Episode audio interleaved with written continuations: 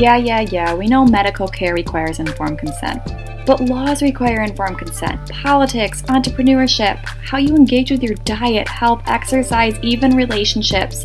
These all require being informed, and I am so sick of being called a conspiracy theorist for using my brain and being informed. So that's where this podcast comes to life. Informed Consent, I am your host, Brooke Brewer. Let's start talking.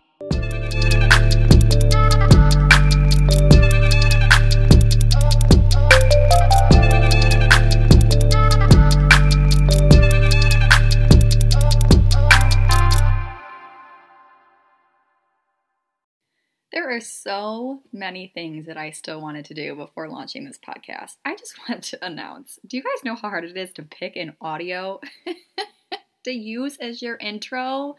Oh my gosh. It is. I mean, guys, there are so many different things that you can do to launch a podcast, and I really truly wanted this to be perfect.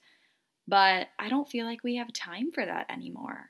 I feel like it is October 2021 and we are we are just going down this crazy hole of I don't even know what. So, I'm coming on here very very very imperfectly.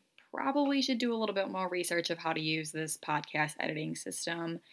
But really truly, it's not about the editing all the things. I feel like it's the content that matters. And you guys, I am so excited for this podcast because this podcast is going to be dedicated to just research and being informed.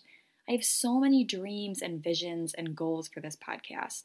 You know, I want to bring on so many knowledgeable people, guests, do interviews, just have really good conversations. And these conversations don't need to be conspiracy theory conversations. Just because you think one way or believe one way does not mean you're a conspiracy theorist, y'all. Ugh, you know, it's so funny. I was raised to be very independent. I just naturally was raised to think for myself, to be who I am, and to believe what I believe, and to just be educated. And maybe that comes from me being a blonde and just wanting to prove people wrong that yes, I might have blonde hair, but I'm not dumb. And honestly, life experiences are what form who you are. I I feel like just like you should be informed on anything in life, I feel like you should be informed on the person that you're making judgment on.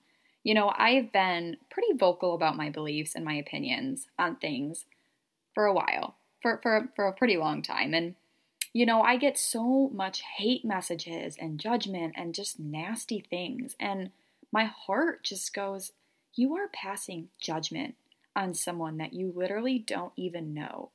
There is a reason why I have certain feelings and beliefs and hesitations. I mean, we all have a story that creates us creates our path. It, it, it forms our story and you know, I, I wanted to take a minute and share my heart with you guys, share a little bit about my story and who I am, to give you guys a better understanding of the things that I am passionate about and I choose to inform myself on. And I first also want to share that this podcast is not meant to sway your beliefs on anything. And also, I want to share my heart in saying that your decisions is your decisions, friend. If you choose to do something that maybe, for example, I don't agree with, I don't care. Because here's the thing that's your life. Just like how I want to be respected on the decisions that I make for my life. Because there's only one person that knows you better than anyone else, and that is the Lord. But for someone to sit there and say, you make the wrong decision, you have to do this, you have to do that, like, no. They don't know you. They don't know your history. They don't know the knowledge that you've done. And so I first want to really just reiterate that I want you to be empowered. I want you to take the efforts to do the research and to really just be empowered to use your voice and to not let the noise of what people think about you sway your decision. You know, I very sadly think that people just don't want to be controversial nowadays, that they'll just comply because it's easier. trust me. if this was easy to be controversial, quote unquote, or to have beliefs that go against the grain, everybody would do it. Trust me, this is not easy. The amount of strains that me having my beliefs have had on my relationships, have had on my friendships, have had on my mental health are pretty dang frustrating. But I can never go back to what I think would be easy because of what I have learned, what I know, and what I have just really felt internally. You know, completely changing my way of life has made me see that maybe everything isn't meant to be what the fake news media is making it out to be. You know, maybe going outside in the sunlight might actually help you feel better than to sit in your room and binge Netflix all day long and text your BFF about why you want Dairy Queen tomorrow. so, I really want to take some time and inform y'all about my past and about why I am the way I am. Um, because I really feel like it'll help you understand why I am so passionate about certain subjects, why I have been so empowered to do research on things, and really just wh- why I am the way I am. Because again, don't just judge a book by its cover. Don't just look at someone and go, oh my gosh, they're such a conspiracy theorist. Like, no, come on, stop passing judgment. Stop listening to the media and let the media tell you that everyone that believes against friggin' Dr. Fauci is a conspiracy theory. Like, we are allowed to use our brains. We do live in America. we are allowed to think for ourselves, and we should think for ourselves. We should be empowered. So, I, my family was rocked pretty hard I don't really remember this. I was very young. I was about one years old, but my older brother, when he was three years three years old, got diagnosed with acute lymphoblastic leukemia, ALL. So it's a cancer in your bloodstream, and if you could imagine, it rocked my parents' world. And you know, naturally, the only thing that you think in that moment is, "Let's get him better." And praise Lord, he went through about five years of treatments and he is now 21 years in remission. Love you, Alex. he is super awesome. He's very healthy now, but you know, if you could imagine going through what we went through, wouldn't be an eye opener for our family. You know, they say 95% of people who are diagnosed with cancer is because of their environment. Now, I am not saying that environmental causes caused his cancer. They do say 5% is genetic. We do have a lot of cancer in our family. So it's very possible that that's what happened, but you know, my my mom and I kind of got on this just why page. Like why why did that happen? What are things that can cause cancer? Because you know, I myself am a very proactive individual. I don't like to be hit with a situation and be reactive to it. I want to be proactive. I want to really truly lay my head down and be confident that I made the best decision and that I did everything that I possibly could have to make the life situation the best, right? So, you know, as I was starting to get older, I was starting to do a lot of research on, you know, what causes so many different things. And it started down a page of, you know, really studying ingredients and products. And we came across, my mom and I, as we were doing our research, the link of formaldehyde to childhood cancer. Now, again, I am not saying that formaldehyde caused my brother's cancer. What I want to just reiterate is that this raised our eyebrows to think okay, is this possible? What has formaldehyde? how can we avoid this in our home? Because if this does have a carcinogen, if it is carcinogenic, if it does have links to cancer, then why would we take that chance? And that's really, truly where my empoweredness began of what can I get rid of in my home?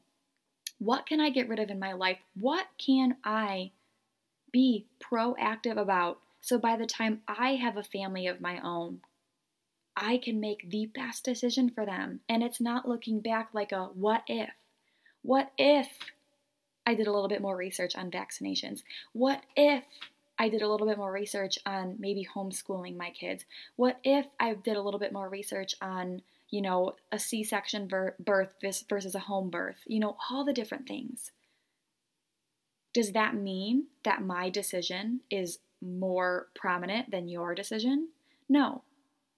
What that means is that I, as a human, have a right, a God given right, to make my own decisions and to think for myself without being labeled a conspiracy theorist. Oh, I'm so sick of hearing that. I, again, don't care what you do. Quite frankly, I want to just make sure that I do everything that makes me feel confident in what I do because, you know, I, I feel like self responsibility is so important. We are starting to go down this path of being dependent on other people. I am being dependent on you to wear a mask. So if you aren't wearing your mask, then I am not protected how about take care of yourself and do the things so you don't have to care about someone wearing a mask or not wearing a mask because you've done the right things for your body and your health to be protected. Meanwhile, that person is on their way to um, McDonald's eating a large soda and a hamburger, but that's a whole different story. so, this podcast is, like I said, very imperfect. I probably could do a lot more, a lot more things to figure out editing and to figure out audio and to figure out all the things, right? But, you know, I just felt like it was time to get this to you, to get this to people who need to hear it. If you feel inspired at any point to ever share this, to ever give me a review, please do.